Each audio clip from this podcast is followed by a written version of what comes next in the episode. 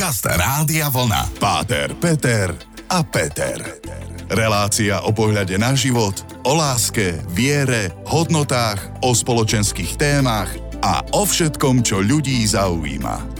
Príjemný dobrý večer, opäť raz v útorok po 20. v dobrej nálade, v krásnej atmosfére. Počúvate Páter, Peter a Peter a už aj inak to poviem, slova overené časom. Príjemný dobrý večer.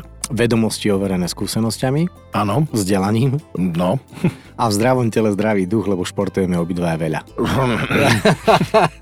Dobre, v tejto dobrej atmosfére, ktorú veľmi radi prenášame skrz ET Rádia Vlna k vám domov, do obývačiek, do aut alebo do podcastov, ktoré počúvate, dostávame veľa otázok a veľmi nás teší váš záujem. Prišlo opäť množstvo rôznych SMS-iek, kadečoho. A začnem z hurta. Peťo, Jakub z Galanty položil krásnu otázku. Že často hovoríte o knihách, knih tlačí, príbehoch v knihe kníh, teda Biblii. Mohli by ste aj častejšie rozprávať o nejakých biblických príbehoch, ako ste sa napríklad dávnejšie bavili o Matuzalemovi a ďalších a ďalších témach? Mohli. Vidíš to. PS, čo napísal, zauj... zaujíma ma, čo povedal Ježiš v Gecemanskej záhrade, keď si vlastne želal, aby e, mu otec Boh nesplnil jeho želanie? Ježiš povedal, že oče, pokiaľ je to možné, nech ma minie tento kalich, táto čaša, nechcem ju, Niekto po nechcem hodil piť. kalich? Obrazne hovorí o svojej smrti. Okay. A potom hovorí, tomu, ale nie moja, ale tvoja voja nech sa stane. Ježiš ako človek bojuje s tým, že on ako Boh vie, že musí zomrieť, ako človek sa toho bojí prirodzene, ale pre Ježiša je najdôležitejšie plniť voľu Otca. A toto je to, čo hovorí, že prosí ho o to, pokiaľ je to možné, pokiaľ je iné riešenie, ale iné riešenie spasiť ľudí iba cez tú lásku a obetu Ježišovu nebola. Skrz svoju smrť vlastne. Áno. Aha, OK, tak takto to bolo. Tak pevne verím, že Jakub z Galanty je absolútne spokojný s odpoveďou, aj s prvou, veľmi strohou, aj s druhou. A v tomto tempe si myslím, že dnes nad listami počúvačov budeme s Pátrom Petrom pokračovať. Príjemný, dobrý večer. Páter, Peter a Peter. Nad listami počúvačov Páter, Peter a Peter Zoe z Martina. Ahojte páni, rada vás počúvam, ale keďže som mladší ročník výroby, pán 28, tak mám asi aj iné otázky na vás. Pán Palovčík, poznáš sa s toľkými celebritami, teda ona tu vyká v tom maili, aj Pinde v podstate bol v istom čase, bla bla bla, pamätám si ako teenage, nejaká celebrita. Otázka, ako vnímaš celebrity na Slovensku. Akí sú to ľudia, čo si o nich skutočne myslíte, asi nepoviete, lebo ste slušný človek. Ale ako na vás pôsobia za tú chvíľu, keď ich stretnete pri nahrávaní vášho podcastu, ako sa prezentujú na oko a reálne. Už vás niektorý aj totálne zaskočil, sklamal alebo potešil? Taká obsiahlejšia otázka, ale chápeme. Áno, v mojom podcaste som e, sa rozprával s viacerými ľuďmi, aj s takými, čo sú známejší, menej známi. Tí, ktorí prijali pozvanie do toho môjho podcastu a s ktorými som sa rozprával, tak e, boli vo väčšine prípadov, ale teda nie že väčšinu, drvivá väčšina, keď nie všetci, veľmi skromní, veľmi pokorní, Nezdalo sa mi, že by mali nejaké celebritné maniere. Sú aj ľudia, ktorých som pozval do podcastu, odmietli to a paradoxne to neboli až takí známi ľudia, takže mám taký dojem, že čím väčšia celebrita v úvodzovkách, tým je ten človek taký pokojnejší, skromnejší, pokornejší. Ja mám takýto dojem. Nestretol som sa s nejakými extra celebritnými. Jediný, kto, keď som sa chcel sfotiť s Jaromírom Jagrom, tak ten ma skoro poslal do, do teplých krajín. No ale vieš prečo? Neviem. No lebo nemal hrebeň pri sebe práve, aby si vzadu ten zásek učesal. Neviem, ale to bolo jediné z moja osobná skúsenosť, mm. arogantné správanie celebrity, ale to už bolo asi aj vidno, že, že už toho mal dosť. Mm. To môžem tak povedať, že to nebolo preto, že by bol nejaký, že by mal maniere, skôr to bolo, že už toho asi bolo veľa. Čiže môj názor, ja nemám zlé skúsenosti s ľuďmi, ktorí sú vo všeobecnosti známi, že by potrebovali si niečo kompenzovať alebo dokazovať alebo mať nejaké maniere. Neviem. Ako hovorím, zo svojej vlastnej skúsenosti, z toho, čo som s nimi zažil, skôr som bol milo prekvapený a od viacerých som si povedal, že no, tejto pokore sa musím aj ja učiť. Tuto je ešte podotázka z mojej strany, ak dovolíš, ja nadviažem na Zoe, že máte vy o svete veriacich kresťanov nejakú superstar? Máte aj u vás také nejaké úlety, celebritné maniere, niekoho, kto naozaj, že rád sa ukazuje, rád rozpráva, rád je taký excentrický, výstredný. Teda máte nejakú osobnosť, ktorý chce byť v tej žiari reflektorov tých kresťanských časopisov alebo médií, hej? Veď ste tiež len ľudia. Oni asi nemajú taký výtlak, tie kresťanské médiá, že by tam niekto chcel sa presadzovať. Ja si skôr myslím, že je to takým tým vekom a podľa mňa aj mnohé tie také hviezdičky zo sveta showbiznisu veľmi e, rýchlo podľahnú nejakej ilúzii, že som už známy a, a chcú robiť toto.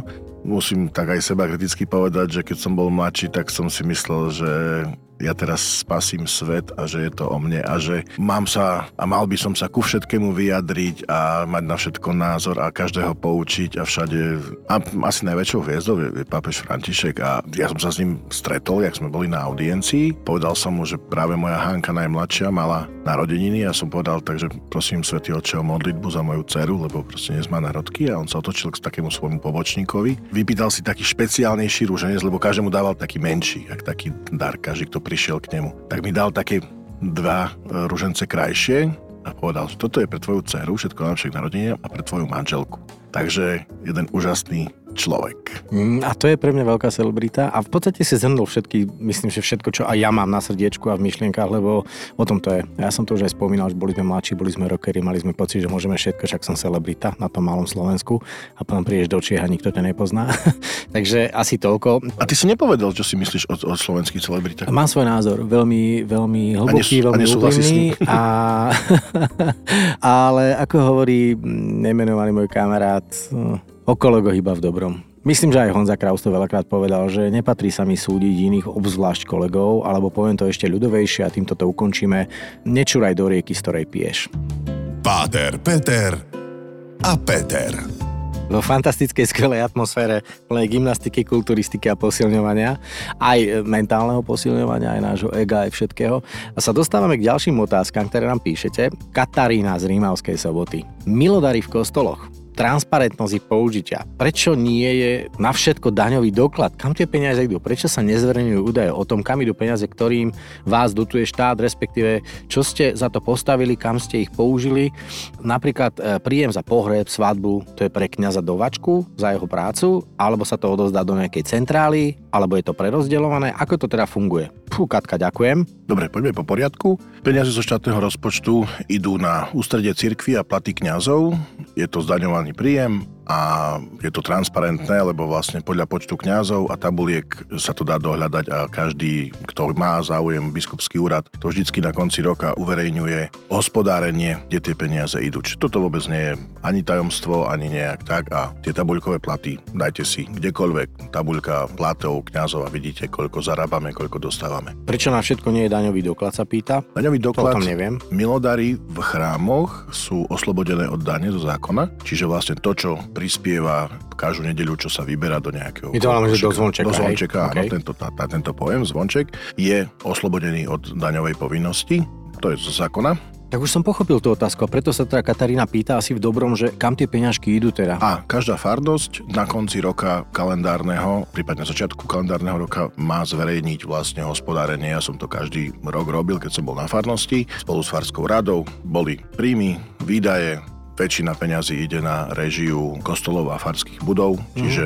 elektrina, plyn a tak ďalej. Toto, toto je základ. Potom ďalšie veci, bežné opravy, organizovanie nejakej akcie pre deti, pre farnosť. Je to transparentné, absolútne. A tretia vec, áno. A tie... to, že príjem za pohrebia svadby, že či je to dovačku kňazovi, ako? Tento príjem, to je tzv. štola za pohreby, krsty, sobáše, prípadne dar za omšu, liturgiu, ktoré sú poprvé dobrovoľné, povinnosť platiť. Možno, že sú na niektorých farských úradoch vypísané, že keď chcete sobášiť, tak manipulačný poplatok pre kantora za chod a neviem čo. Toto si môže farský úrad nejakým spôsobom doklad akože vytvoriť, ale každý krst, každý pohreb, všetko by malo byť zdarma a to, že tam je vlastne dobrovoľný dar, tá štola, to je tiež nie je povinnosť zdaňovať a uvádzať vlastne v daňovom priznaní. Áno, naozaj tento dar ide priamo kňazovi. Je to vyslovene milodar Mnohokrát sa stane, že ľudia prídu a podajú kňazovi, že toto je na kostol. A už ten kňaz vie, že to nie sú pre neho peniaze, ale on ich dáva do tej spoločnej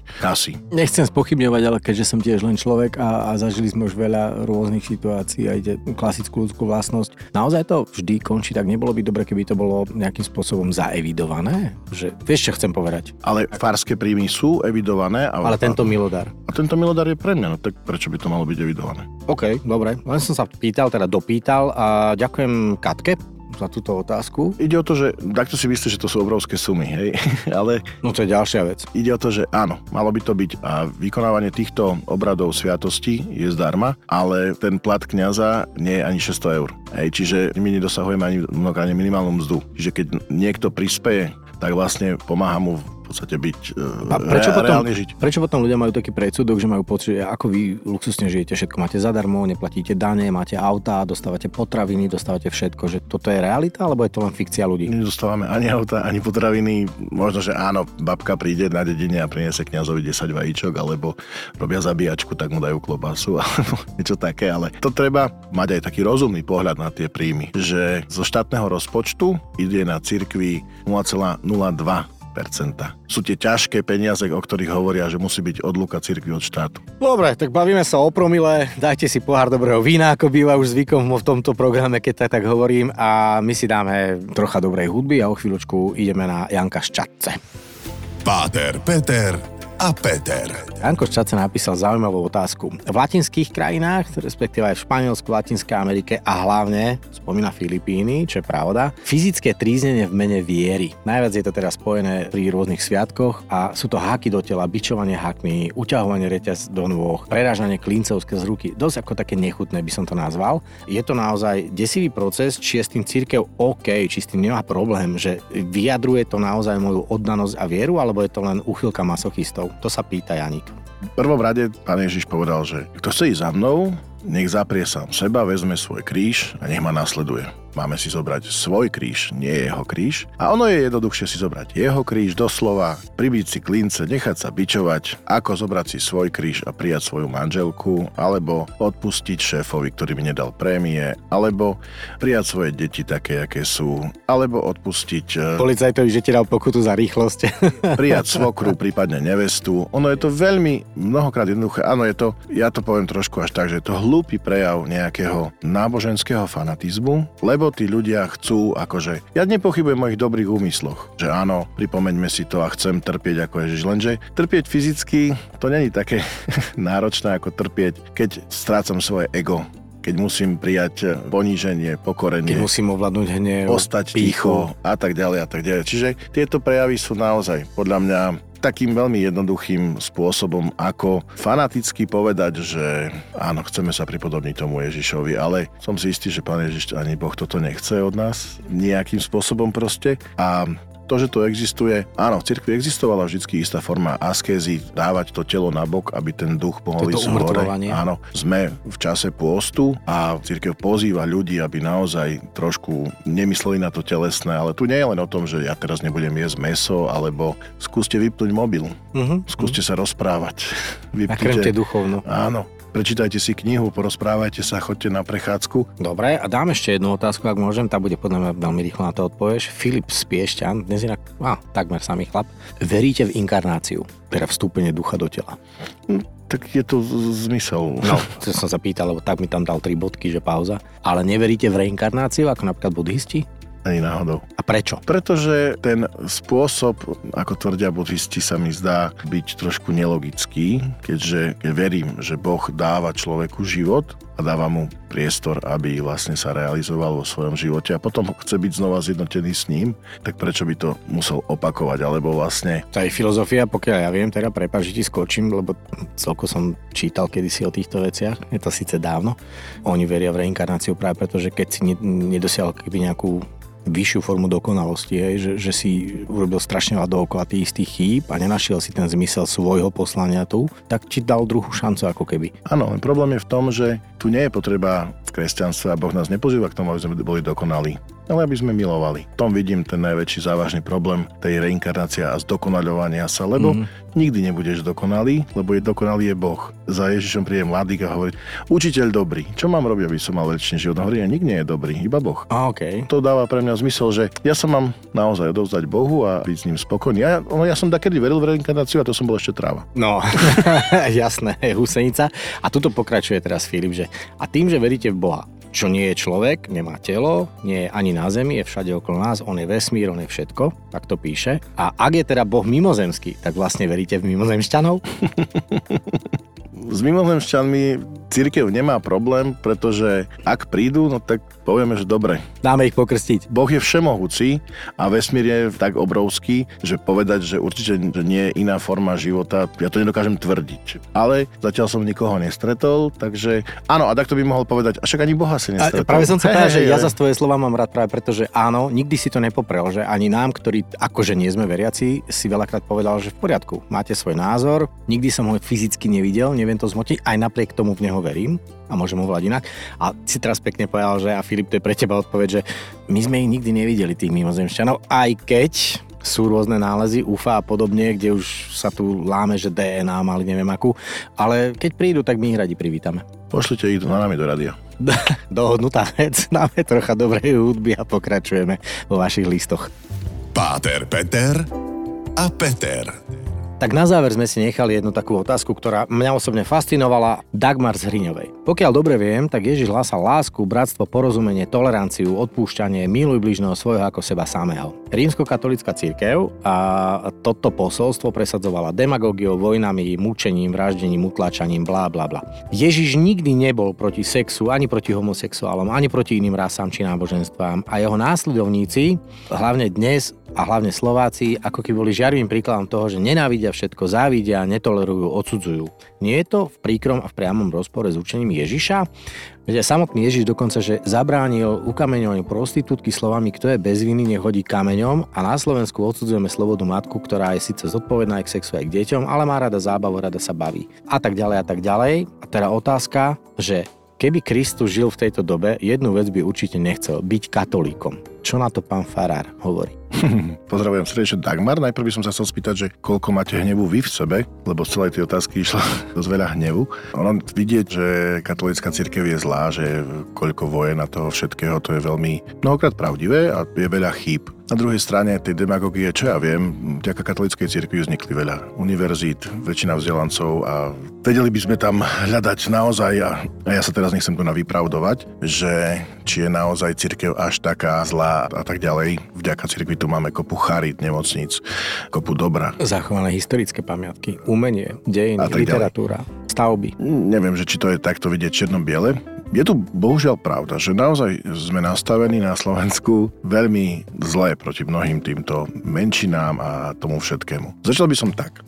Keď počujete, že niekto hrá Mozarta a nevie hrať na klavíri dobre, problém nie je v Mozartovi, problém je v hráčovi.